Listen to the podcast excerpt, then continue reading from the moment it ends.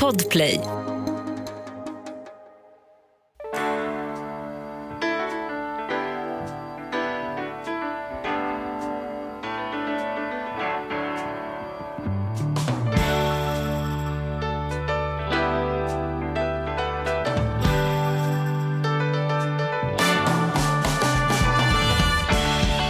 Hej och välkomna till Ekonomi på riktigt med Charles och Mattias. Hur är läget med Mattias Andersson? Det är fint. Fint? Det är fint. Fina fisken kan du säga ibland. Ja, fina fisken. Ja. Jag trivs här i studion. Och våran gäst som vi snart kommer få lyssna på gav ju väldigt så här schysst, så här, vart alldeles så här bra feedback när de kom in och bara, vad mysigt, vad fint ni har i studion. Ja, och sen har vi väldigt fin studio. Sen sa han det där magiska ordet som alltid gör att du liksom smälter. Han nämnde en ort. Ja. Det finns en ort om man bara säger den orten. Det vet ni, om ni träffar Mattias någonstans, säg den här orten så har ni 3 poäng gratis direkt. Ja, Ö-vik. Det är som att, då är jag hemma. Att du inte har något i Ö-vik är lite märkligt faktiskt. Ja, men det kommer. Ja. Det är bara en tidsfråga. Ja. Jag har ju kompisar i Ö-vik. Mm. Det är väl gott. Det är väl det viktigaste. Man kan väl inte bo i Ö-vik, träffa dig och inte bli kompis. Jag tänker att det är automatiskt är det så här. Gamle vän, om man säger att man är från Ö-vik så är det klart liksom. Ja.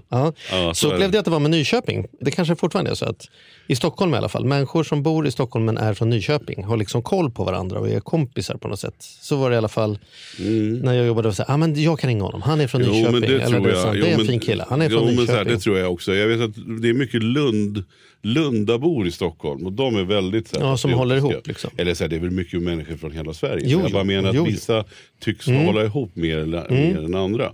Men jag får väl ändå slå ett slag för Ö-vik då. Så, ja, så är det.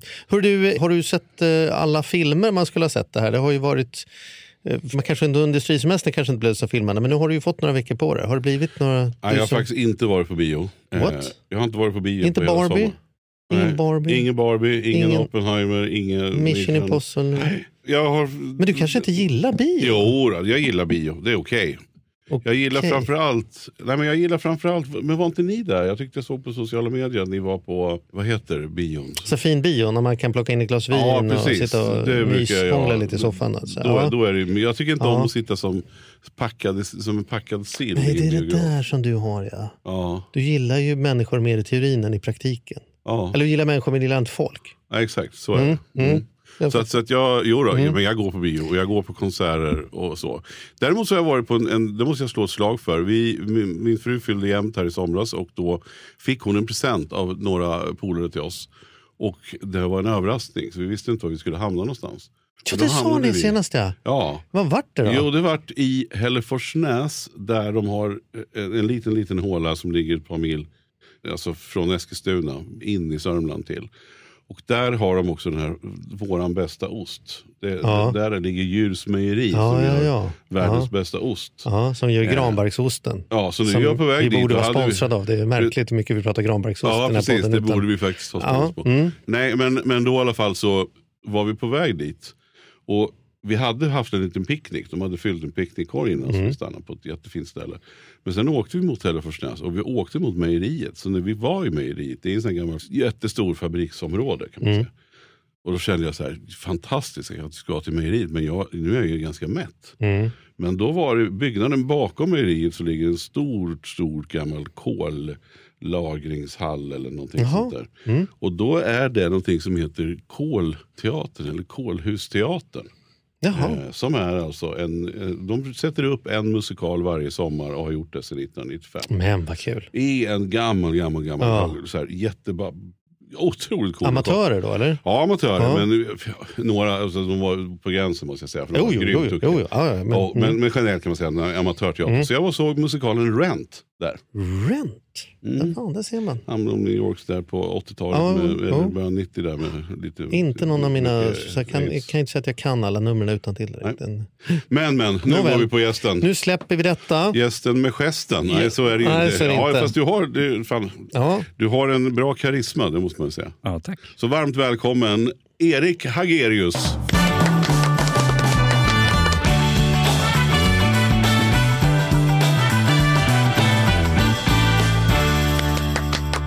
Från Örebro tänkte jag säga, men det var ju så att du är ju från Ö-vik, det var ju det som var tricket. Ja, och det är ju liksom, kommer ju från Örebro nu, men jag är ju från Ö-vik. Men jag har insett att jag då liksom, nu är jag ju i något form av mellanland, när man liksom hälften av sitt medvetna liv inte har bott i Ö-vik. Så då, det är lite har du någon familj liksom, eller koppling liksom rent alltså släktmässigt kvar? Ja. Nej, så jag har mamma och syskon och familj och vänner där uppe. Så det är ju liksom, älskar Höga Kusten, tycker det är fantastiskt. Jag lämnade Ö-vik direkt liksom. Jag var så bestämd när jag liksom gick i gymnasiet i att Ö-vik ska jag bort ifrån. Det här är ingen plats för mig. Inte en kille med långt hår, orange, utsvängda byxor, orangea skor. Jag passade inte in där. Nej, jag ville iväg. Du var lite liksom, vad ska vi säga, du var lite tidigt på det liksom. Konstnären i mig kände inte att det var liksom min plats. Nej. Sen hade jag många år därifrån och idag möter jag liksom en plats jag älskar som är, och jag tror också för mig var det, jag hade liksom paniken över en, där man går på stan och känner alla. Liksom man hejar på, man känner igen och man ser att de här har jag sett förr. Jag måste se mer. Liksom. Jag drömde mig bort ifrån Ö-vik. Men jag är från en liten stad också, Nyköping. Och jag tycker att det är ungefär samma sak. Jag tror att de är jämstora och man känner ju alltid någonstans. Man vill till storstad, man vill liksom och nu när man kommer hem så är det liksom, då är det en plats på jorden. Och då har den också blivit liksom mer än det runt om staden. Liksom naturen och Höga Kusten och bergen och havet. Allt det där som inte finns i Örebro, som är helt platt liksom. Världens bästa, de borde förbjuda biltrafik i Örebro. Det är liksom, det är så sjukt platt och alla bor inom 5 kilometer. Alltså den som säger att man inte kan cykla där, det är helt fel liksom. Men det är så jävla kul också att du råkar komma, för det här de är helt oberoende av varandra, men sista åren så har liksom Örebro kommit till mig massor. Shit. Av jätteolika skäl. Och jag vet att ni som lyssnar har ju hört att vi har varit och quizat i Örebro på makeriet som vi har liksom, vi skulle kunna vara sponsrade av dem också nästan så här, liksom.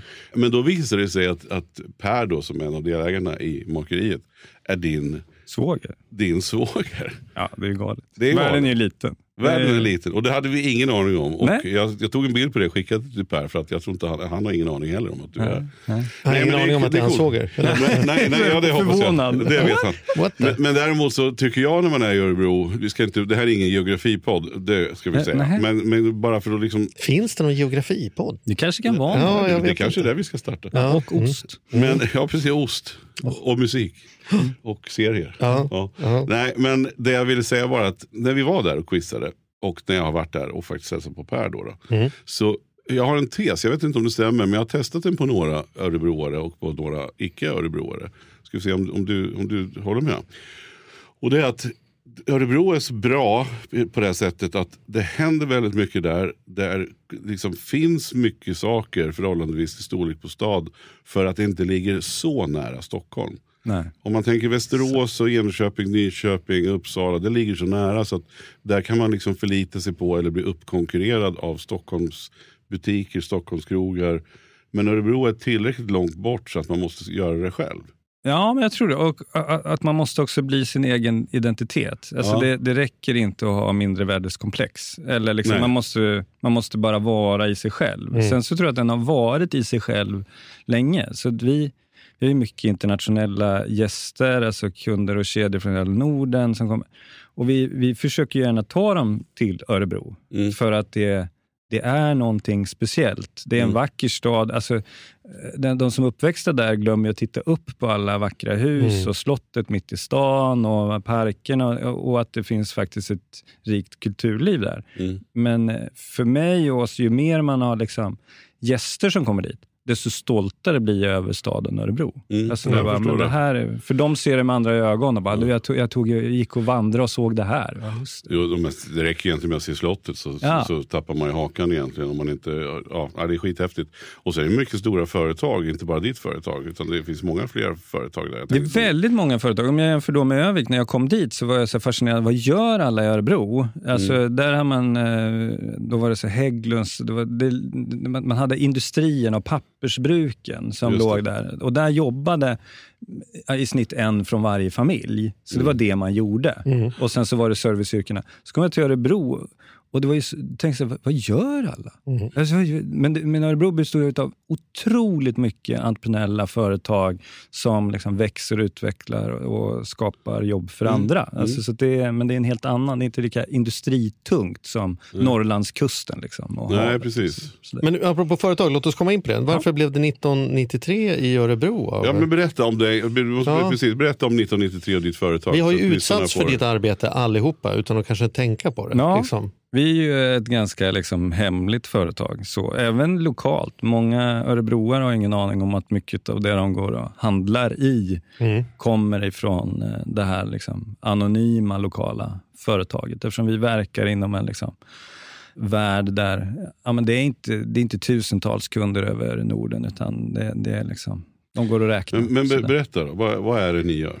Och hur kommer det sig att du kom på den här? Ja, för du är grundare och ägare, eller hur? Jag är en av ägarna. Grundaren han heter Johan Ingversson. Han grundade i sitt hus ute i Sköllersta vid en korvfabrik utanför Örebro för liksom 30 år sedan. Han är fortfarande... Därav Örebro liksom. Därav Örebro. Men sen kom du med orangea dojor och långt hår och bara... Ja, man kan ju önska att det var så. Ja. Det är klart man har gjort en liten resa innan. Jag var kund där och bolaget omsatte väl en 40-50 miljoner. Och jag var en sån här kritisk kund som tyckte att det här måste vi kunna göra bättre. Vi möttes väl i vår entreprenöra anda. Och han är jätteentreprenör, spontan. Så det var liksom, du börjar jobba. Vi jobbar ihop, nu kör vi liksom. Men berätta vad det är ni gör. För att det har vi inte det har man ingen aning om. Nej. Nej, men vi jobbar med butiksinredning. Det är ju där vi kommer ifrån. Började med konfektion och mode. Att hjälpa. Mode var väldigt tidigt i att liksom anamma, i att man vill konceptualisera sin upplevelse.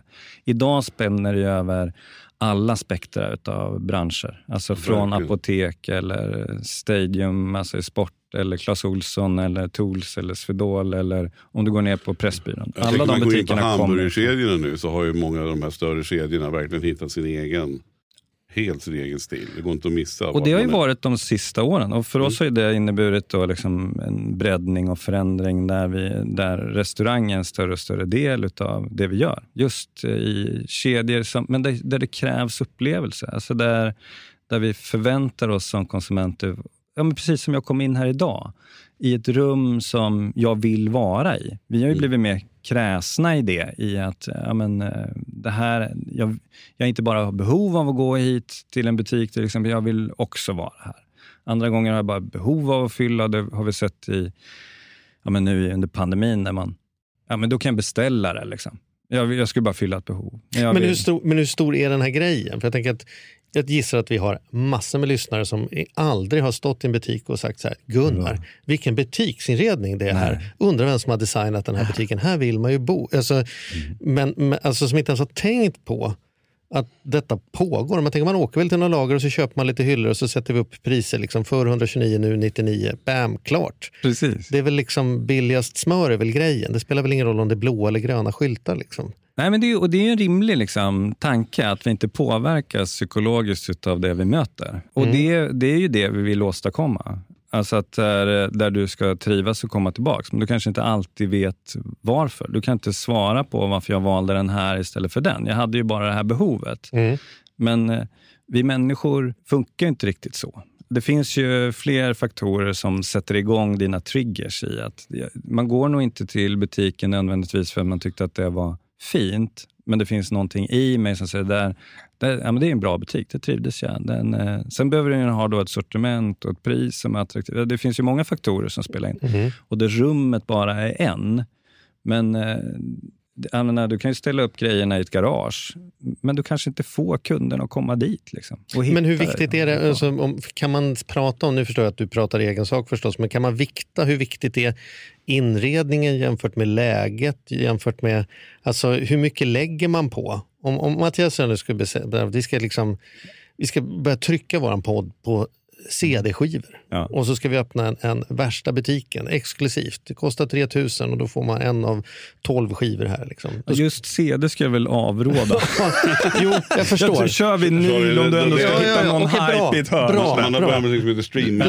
Ja, men då kan vi inte ta någon butiksinredning. Vi måste hitta ett scenario där vi har nytta av butiksinredning. Nej, men det är, vi vinylpressar podden liksom, exklusiva avsnitt.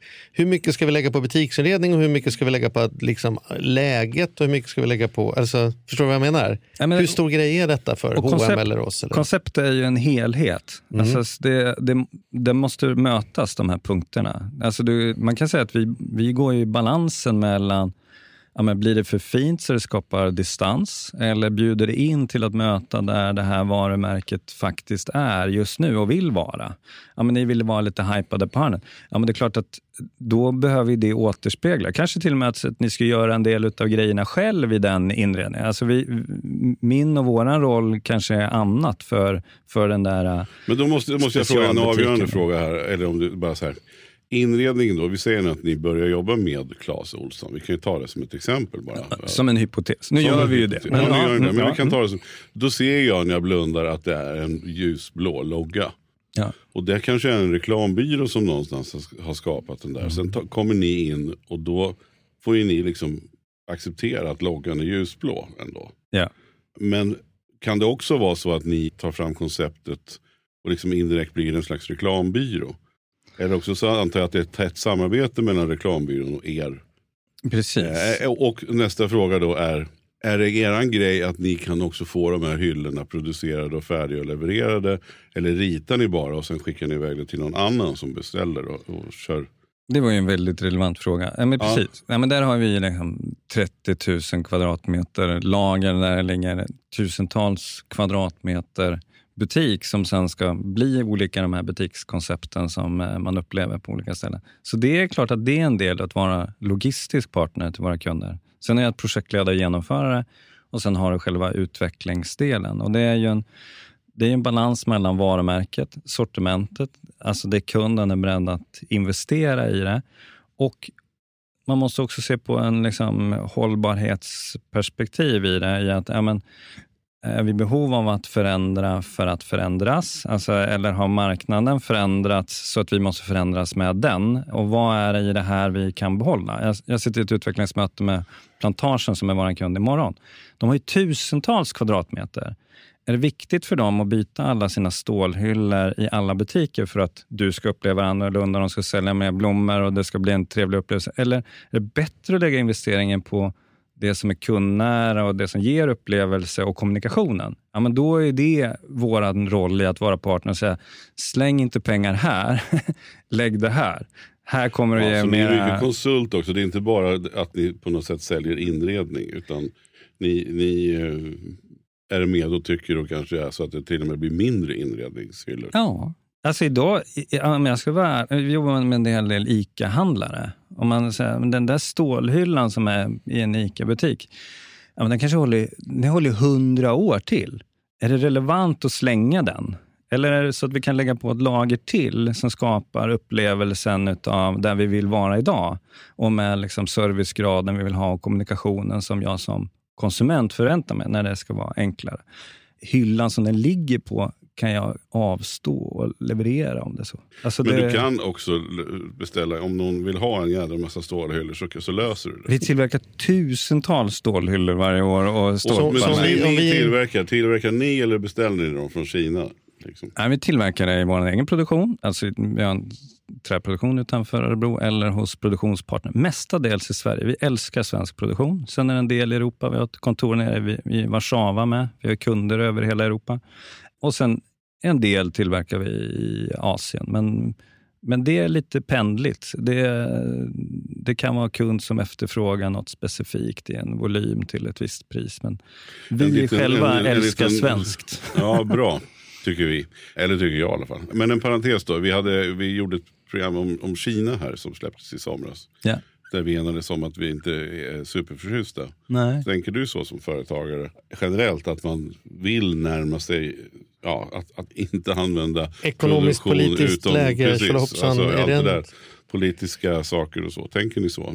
Det är ändå ganska många miljoner som du kan skicka åt ett håll eller ett annat håll. Absolut. Och om det är med personal eller med kund, så för mig har alltid varit drömmen att kunna liksom jobba för att vara det goda bolaget. Alltså hållbarhet bortom perspektivet hållbarhet. Vad är hållbart i relationer? Vad är hållbart att driva ett bolag på vilket sätt? Alltså det är klart att där måste man göra val.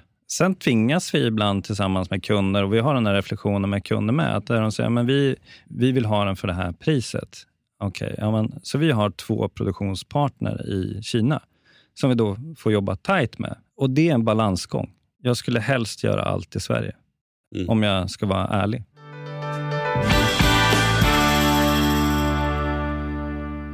Den här podden gör vi även den här veckan i samarbete med Savelend. Fan vad kul det är att ha dem med ombord. Jätteroligt. Ja, vi brukar ju prata om att man har något sånt band som man såg. Jag stod Bo Kaspers jädrigt tidigt liksom, innan man gjort tv-debut. Och du har något hårdrocksband som du var jävligt tidig på. Ja, alltså jag var på Lilla Teatern Göta Lejon och såg Metallica 1984, så gammal är jag. Och jag var i kontakt med Savelend när det fortfarande var typ 3-4 personer där från början. När jag fick möjlighet att träffa dem. Och nu är de ett stort bolag, fyller 10 år, finns på börsen och jobbar ju helt enkelt med att vanliga privatpersoner och företag kan investera pengar i lån och krediter. Så man får riktigt bra ränta. Så det rullar på efter 10 år. Bättre än någonsin. Fantastiskt kul att ha dem med här i podden. Gå in, testa, kolla. Vi har en kod som gör att om du öppnar ett konto och använder på riktigt får dessutom en insättningsbonus just nu. Precis, och vill man veta mer så som sagt, gå in på saveland.se. Man kan också lyssna på Ludvig som har varit gäst i vår podd 2 gånger. Får man en ännu bättre inblick i vad det är de pysslar med egentligen. Men ja, saveland.se och stort tack. Ett poddtips från Podplay. I Fallen jag aldrig glömmer djupdyker Hasse Aro i arbetet bakom några av Sveriges mest uppseendeväckande brottsutredningar. Går vi in med hemlig telefonavlyssning och då upplever vi att vi får en total förändring av hans beteende. Vad är det som händer nu? Vem är det som läcker? Och så säger han att jag är kriminell, jag har varit kriminell i hela mitt liv. Men att mörda ett barn, där går min gräns. Nya säsongen av Fallen jag aldrig glömmer på Podplay.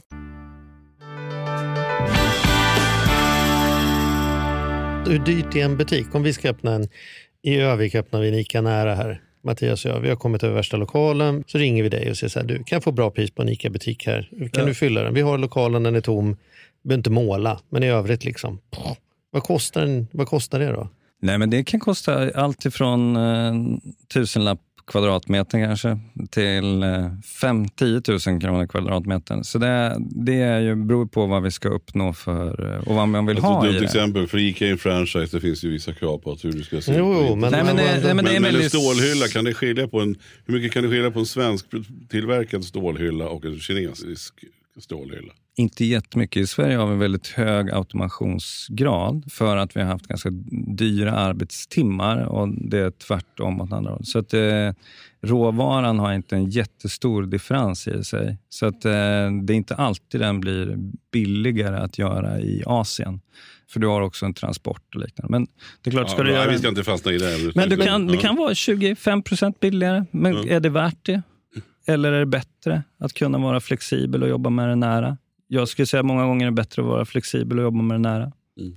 Men nu, jag misstänker ju att det är inte så enkelt som att du går till jobbet och försöker, ditt team, eller för ni massor för de håller, försöker göra så fina butiker som möjligt. Utan det finns ju någonting i att någon så här identitet, vad det ska utstråla. Den här poddstudien som vi sitter i nu, vi tycker den är jättefin, men hade du bett mig tänka lite, ja men då tänker jag att det ska nog försöka se ut lite som att det vore ett hotell. Ja. Det känns väldigt hotelligt, tänker jag då.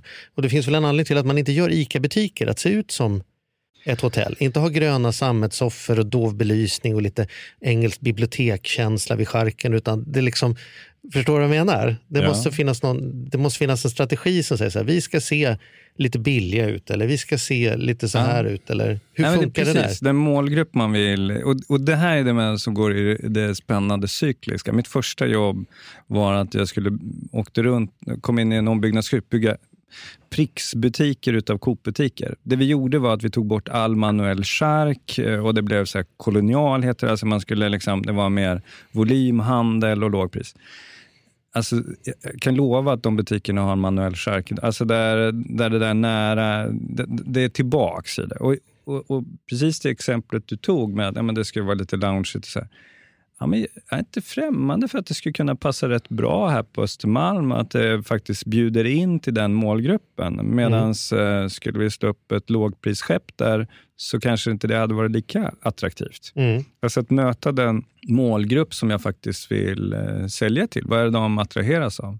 Sen är vi i en tid nu, just nu, där liksom konjunkturen svänger. Då får alla lite så panik. För nu har det blivit mer servicehandel. Och vi har gjort en ganska trivsam förflyttning som blivit lite mer mänsklig under en period. Där man liksom vill ge mer upplevelse till kunden och kunden efterfrågar.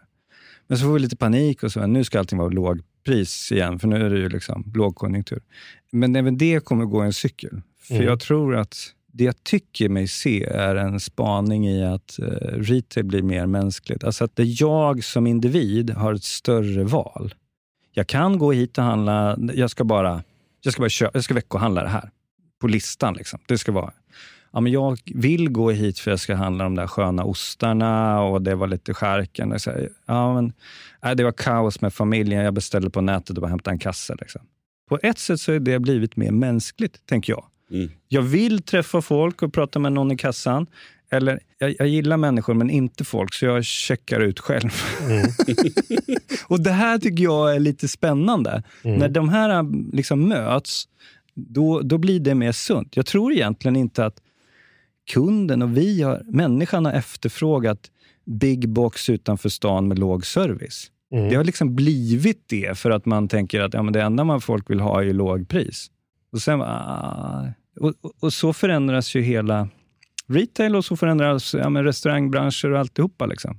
Men vad är det någon som ni känner så här att ni är bäst på? Du säger att restaurangen börjar komma mer och mer, för att det tycker jag är tydligt att restaurangen börjar verkligen hitta, så jag tycker att det har varit så i många år, men jag tycker att det eskalerat nu med stilar och hur det ska vara och, man kommer in och tänker ofta så här, wow, och sen är det olika delar också så här, men här har vi takeaway grejen och här har vi någonting annat, alltså man till och med olika namn på de här ställena liksom inne i en och samma restaurang, att man hittar olika delar. På ena sidan ser det ut som en skolmatsal för att det ska vara lite snabbare och lite mer feeling. Och på andra sidan så är det Chesterfield-fåtöljer och liksom. Ja, men precis som du säger, det här kommer liksom de senaste åren liksom, där man behöver förvalta det varumärket.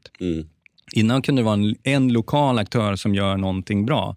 Nu börjar det också konceptualiseras och säga att det här funkade i Örebro, men ska vi inte testa det i Eskilstuna? Ja, men det funkar alla de här städerna, ska vi inte gå över gränsen till Norge? Och det är klart att våran vana är ju att förvalta varumärken.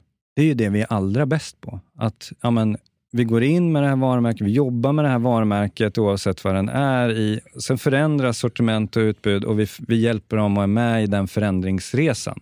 Och det är lite häftigt, för det blir lite grann som ni är också lite reklambyrå kan man säga, eller PR, vad ska man säga?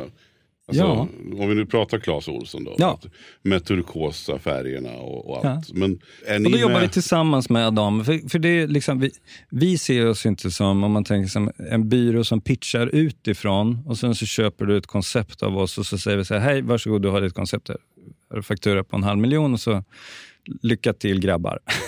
Utan vi går ju hand i hand. Så många av våra kunder har vi haft i 10 år plus. Alltså, eller 20 år. Där man då utvecklas tillsammans. Alltså de förändras, vi behöver förändras med deras behov av förändring. Samtidigt kommer nya kunder in där erfarenheten som byggs under de åren kommer det till liv så att vi kan liksom utveckla dem vidare. Så att, jag har varit här i 17 år snart. Jag tror att det är en handfull kunder som jag har sett lämnat av att de har gått i konkurs eller att det har sålts till någon annan kedja. Annars kommer det till nya, vilket är fantastiskt. Jag är världens bästa jobb. Det måste ju vara otroligt roligt också eftersom det är så olika på olika varumärken och olika butiker så att säga. Ja. Men det är ändå butiksinredning som är liksom grundordet om vi nu ska liksom. Men det känns, även om det är butiksinredning med, vad säger, med extra allt. Och man kan säga att det är kundupplevelse. Alltså det är det som, det är det vi förvaltar. Det är därför det blir mer och mer restaurang idag. Och det är mer och mer kontor. Vi har en stor del där vi gör just det här i att kunna förvalta och leverera till den typen av miljöer. Där ser vi ju, jag menar, det har varit en trend innan pandemin där det skulle vara de här ambulerande kontoren och det öppna landskapet och så, ja, men det skulle bli fräschare. Efter pandemin så har det kommit en helt annan dialog där jag jobbar hemma väldigt mycket och trivdes bra med det. Där man ställer sig frågan, vad var det som gjorde att jag trivdes så bra? Jo, att jag kunde sätta mig i soffan så här. Att liksom gränsen mellan att faktiskt sitta och jobba vid ett skrivbord och kunna sitta och prata lite i en skönare fåtölj, även om vi pratar jobb. Och det tycker jag är superspännande.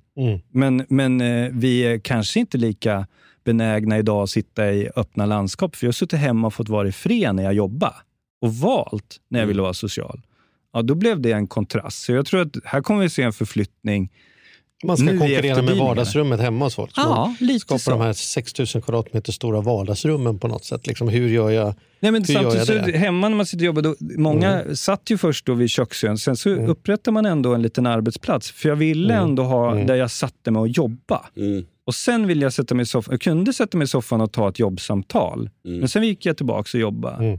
Och så tänkte man så här, då kan ju inte kontoret bara vara 6000 kvadratmeter lounge i miljö. Mm. Nej, jag vill ju kanske ha ett rum där jag bara, här sitter jag med min dator och gör Excel. Mm. Och här sitter vi och snackar.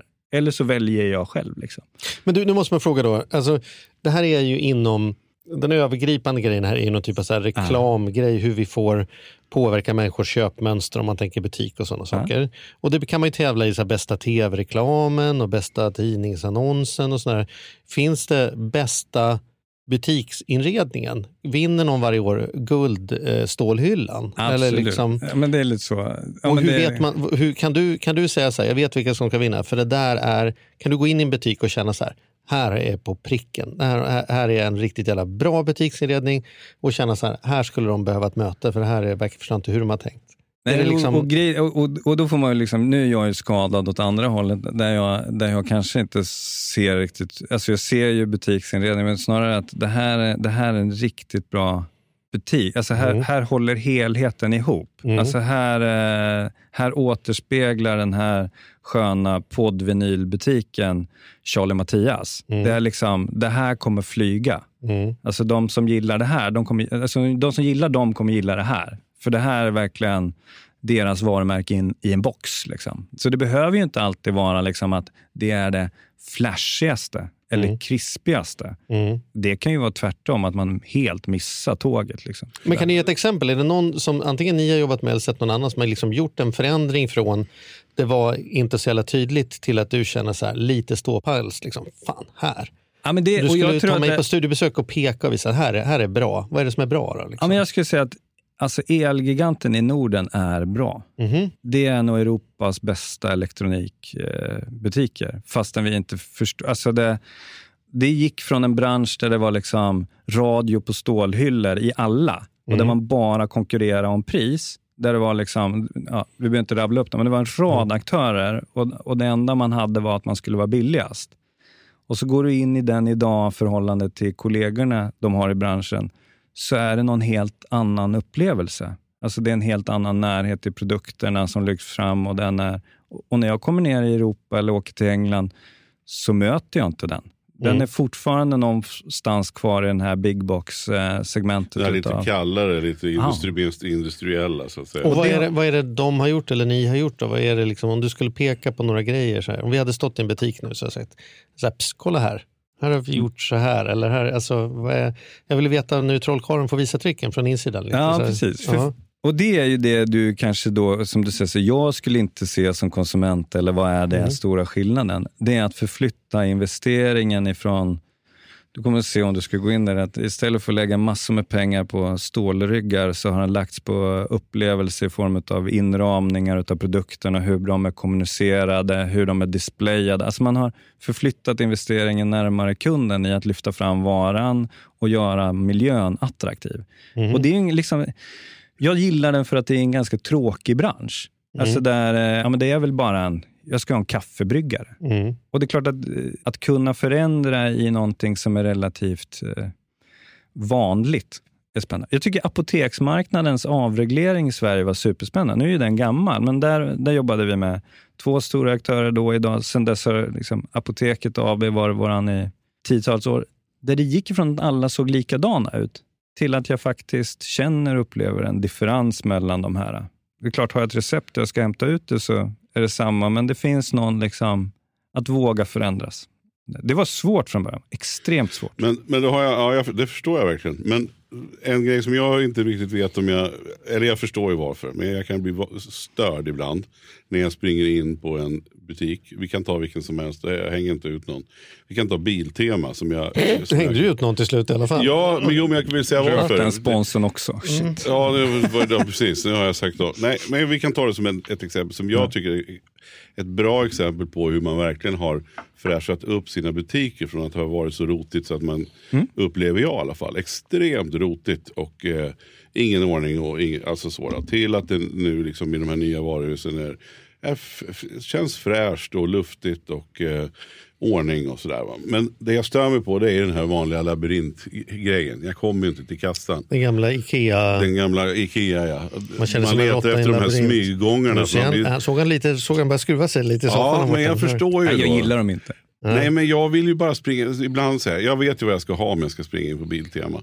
Och så springer jag in där och sen så måste jag gå runt. Men sen är det ju så jävligt. Så jag står och skrattar när jag kommer till kassan. För då har jag ju plockat 2-3 saker på vägen som jag inte hade gjort om jag inte hade, om den jävla labyrinten hade varit där. Vi har faktiskt gjort tester där vi, alltså, det fanns en stund när man som kedja då inte vågade förändra sig ur labyrinten, men där vi då mätt innan och efter. Om man istället tar hänsyn till vad är det som lockar dig till det? Så vikten utav vad du ser i ögonvrån eller när du står här. Alltså det är klart att om jag bara tycker att det verkar trist där borta, då kommer jag inte gå dit. Och då kommer jag tycka också att labyrinten är tråkig. Om jag har fritt val, att jag kan gena här till kassan, men jag ser ju någonting där som lockar mig och jag ser någonting, alltså de här, vi kallar det för skyltfönstren i butiken. Jag älskar pass så här. Jag är uppväxt, min pappa jobbade som reklamare för och gjorde skyltfönster. I Norrland då var det sån här julskyltningen, då gick man på julskyltningen, då tittar man bara i skyltfönstren. Och det lockade människor ut liksom, för att se nu är det en ny som kommer. Idag har skyltfönstret förflyttats in i butiken.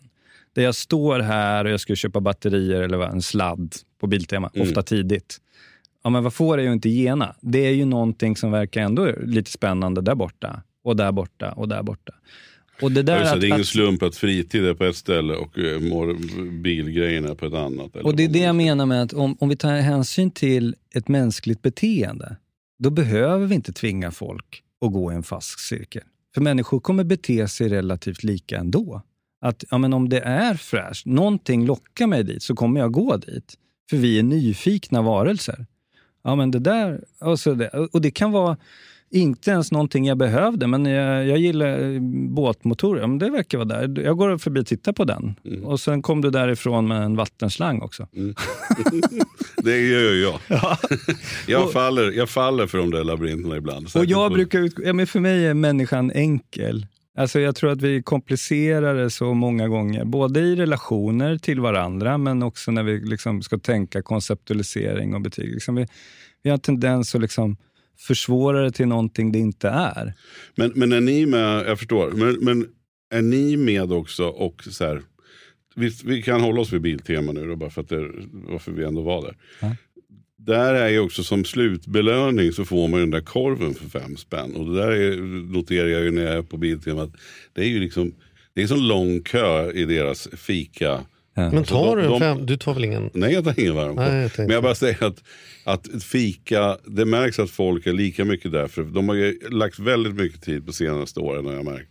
På de nya varuhusen de bygger på en stor restaurangdel eller stor kafédel där folk tycks bara och hänga eller sådär, men alltså det är där det blir kö, alltså, och det är där folket är, för man vill köpa den där slangen för 5 spänn eller vad det nu kostar, den är i alla fall väldigt billig har jag noterat. Och det passar väl den målgruppen, ja, exakt. Jag kan inte säga... men skulle ni kunna vara då som butiksinredare, var det som var jag skulle komma till skott med, var, kan ni också föreslå butikerna att ni var, här borde vi avrunda med en billig korv. Så, och vad det är där. Vi har en kund som heter OKQ8. Jag menar, vi får väl nämna varumärken. Ja, det är fint. Det här inte. Nej, men där Ja, men vem ska utveckla maten de ska servera? Det spelar ingen roll att vi gör det jättefint. Vi hjälper dem med loungeytor och lite annat. Och gör det. Ja, men vem ska göra maten? Ja, men, så jag kom här på förmiddagen. Vi har öppnat ett studio Johansson Bergvall där vi utvecklar mat. Alltså vad är det som ska serveras? Igår satt de med många Ica-handlare där och utveckla kanelbullar. Alltså hur kan vi göra take på bullar? Alltså där, ja men... I Ica, där är det inte 5-kronorskorven. Men däremot behöver kunna servera en schysst lunch eller bra käk. Lite olika på vart de är någonstans. Eller kanske den ligger precis vid en tunnelbana där det ska vara någon snabbkäk som jag kan plocka med. De har en enorm genomströmning av folk. Hur kan vi serva det folket ännu bättre? Ja, men, och vem utvecklar den maten? Ja, men det är klart krögaren... Som vi känner den, liksom, ja, men det är en stjärnkrögare som ska öppna en ny krog. Han utvecklar sin mat själv. Mm.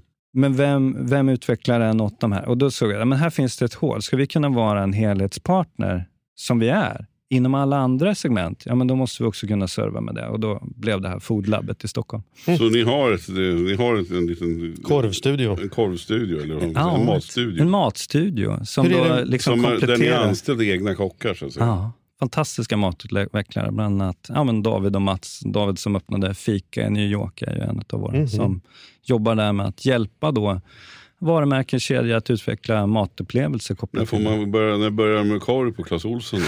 Ja, det får vi se. Jag vet inte om det är rätt. Tunaklämmar kommer du börja med.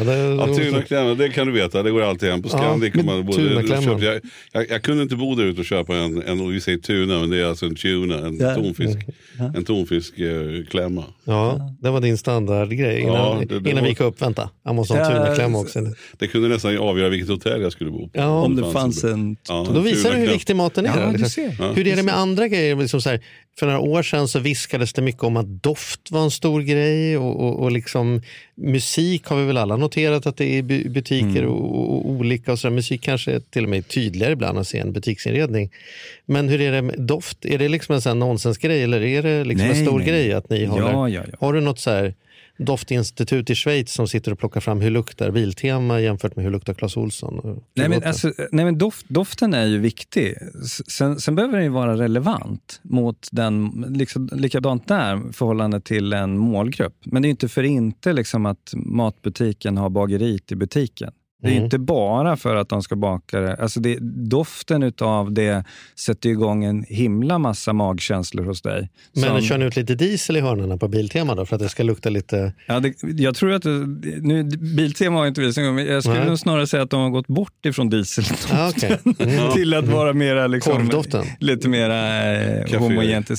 Sen kanske det inte är relevant för alla att ha doften. Alltså den triggar inte, men musiken är till exempel en sån som bryter tystnaden. Gör att jag trivs bättre i ett rum. Att jag inte behöver känna att jag går in i ett bibliotek och det skramlar lite i galgarna och så. Så det är klart att det är en otroligt trist grej för musiker. För det är liksom, där är liksom musikens syfte i att bryta tystnaden. Kanske ge en viss känsla. Men det är någon form av elevator music på... Ni har spellistor till, om det är så. Ja, och där jobbar vi med partner. Jag hade en idé. Alltså, vi är ju ett entreprenört bolag där man säger vi ska allt själva. Men det är klart att utveckla spellistor är inte våran starkaste sida. Så då jobbar vi med partner. Så då jobbar vi med... Vi säljer mycket högtalare. Och sen så har de partner som jobbar med innehållet i spellistan. Men den är ju ofta väldigt specifik för den här varumärket. Men vad kul, ni är ju verkligen ett helt fullserviceföretag ju. Ja, tanken är, alltså det har alltid varit att fylla kundens behov.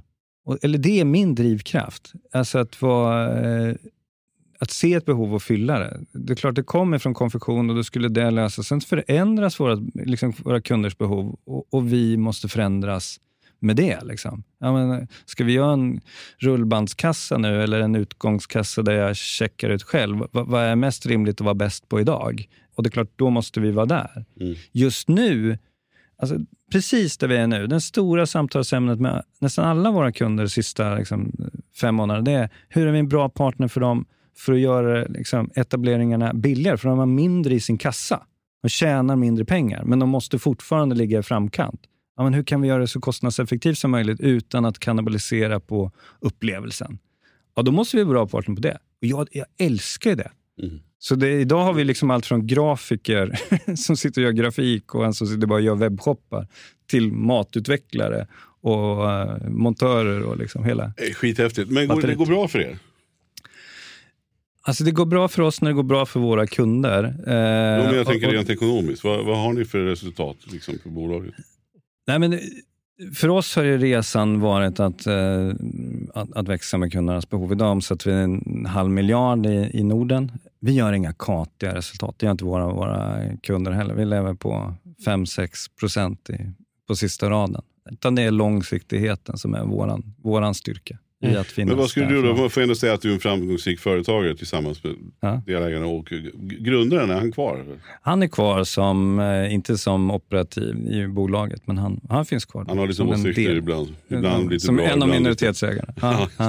Just det. Men vad skulle du säga då som företagare? Om man ska starta ett företag, jag förstår att det är äldre specifikt för varje bransch, men om du ändå skulle ge någon så här topp 3 tips då till någon som vill starta ett företag. Vad är viktigt liksom att tänka på, tycker du? Var naiv. Ja, men tro på din idé och gå mot det målet. Jag tror att det är allt för många goda idéer som faller på andras klokskap om att det inte går. Om man brinner för någonting så kommer man hitta vägen till att lyckas. Jag är en urbota optimist och skulle man inte bara köra ibland så skulle det inte ha blivit något. Och det är klart att man har ju också i det kört väldigt mycket fel. Jag undervärderar ständigt risk och det som kan gå fel. Och jag kan säga att jag alltid undervärderat kapitalbehovet utav tillväxt. Men hade jag värderat det så kanske inte hade vågat. Så att jag tror att naiviteten i att faktiskt ha en passion och se att ja, men om inte jag gör det, vem gör det då? Liksom? Det krävs för att lyckas som företagare. Jag menar, idag har vi liksom 2 typer av företag. Bolagen som byggs för att göra en exit snabbt.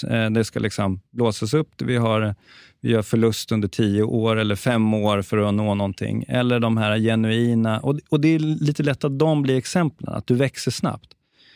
Jag tror att de bolag vi kommer se komma efter den här krisen är mer också mänskliga. Det kommer från hårt jobb. Där man liksom...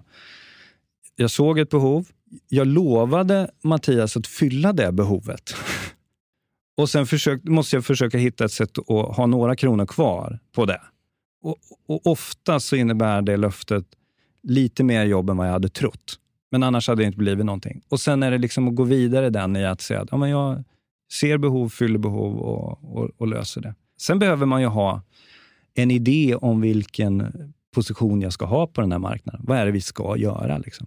Det är det här vi ska hålla på med. Vi säljer ju inte mjölk. Det är ändå den här kundupplevelsen som vi tror att vi är bra på och därför också bygger kompetens kring. Liksom. Mm. Så det, ja. Nej, men så. Ja, spännande. Vi ska bli intressant att fortsätta följa den här resan. Ja. Men apropå det, en avslutande fråga. Om vi hade träffats här om 2 år igen, vad tror du vi hade pratat om då? Vad är det som kommer hända de kommande 2 åren? Vad kommer vi se i butiker? Vi har pratat om, liksom tidigare har man pratat om butiksdöden och galleriadöden och att det ska bli mer showrooms. Och liksom så här, vad ser du i spåkulan de kommande 2 åren? Vad kommer jag märka när jag går på Ica eller går på Clas Ohlson eller sådana saker? Först och främst, oj det dog inte. Mm. Men det börjar väl redan ha upptäckt. Mm. Nej men det är en ökad närhet och servicegrad. Alltså där den här... det mänskliga valet, att du ökar det här valet utav det jag kan göra själv eller där jag kan få service. Jag tror att vi kommer efterfråga mer och mer service parallellt med större tillgänglighet. Alltså där gränserna suddas ut. Liksom. Och jag tror att du kommer se mer utav upplevelse i restaurang och butik i ett. Även om du inte lägger märke till det. Mm. Och ni har inte märkt då, sista frågan, ni har inte märkt det här med all näthandel och så, att ni har mindre att göra, butikerna blir kvar liksom?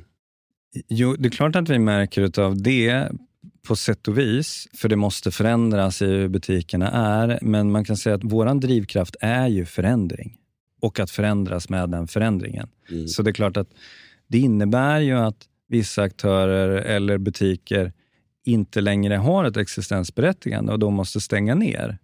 Men i det uppstår ju någonting annat. Så det, jag är inte så rädd för, jag gillar ju förändring. Det är därför ni också börjar göra hemsidor och webbkoppar. Ja, jag gillar ju förändring. Det är bara så. Härligt. Ja. Erik Hagerius, det har varit en ära. Tack. Bolaget heter 1993. 1993. Ja, och verkligen grattis till alla framgångar. Tack.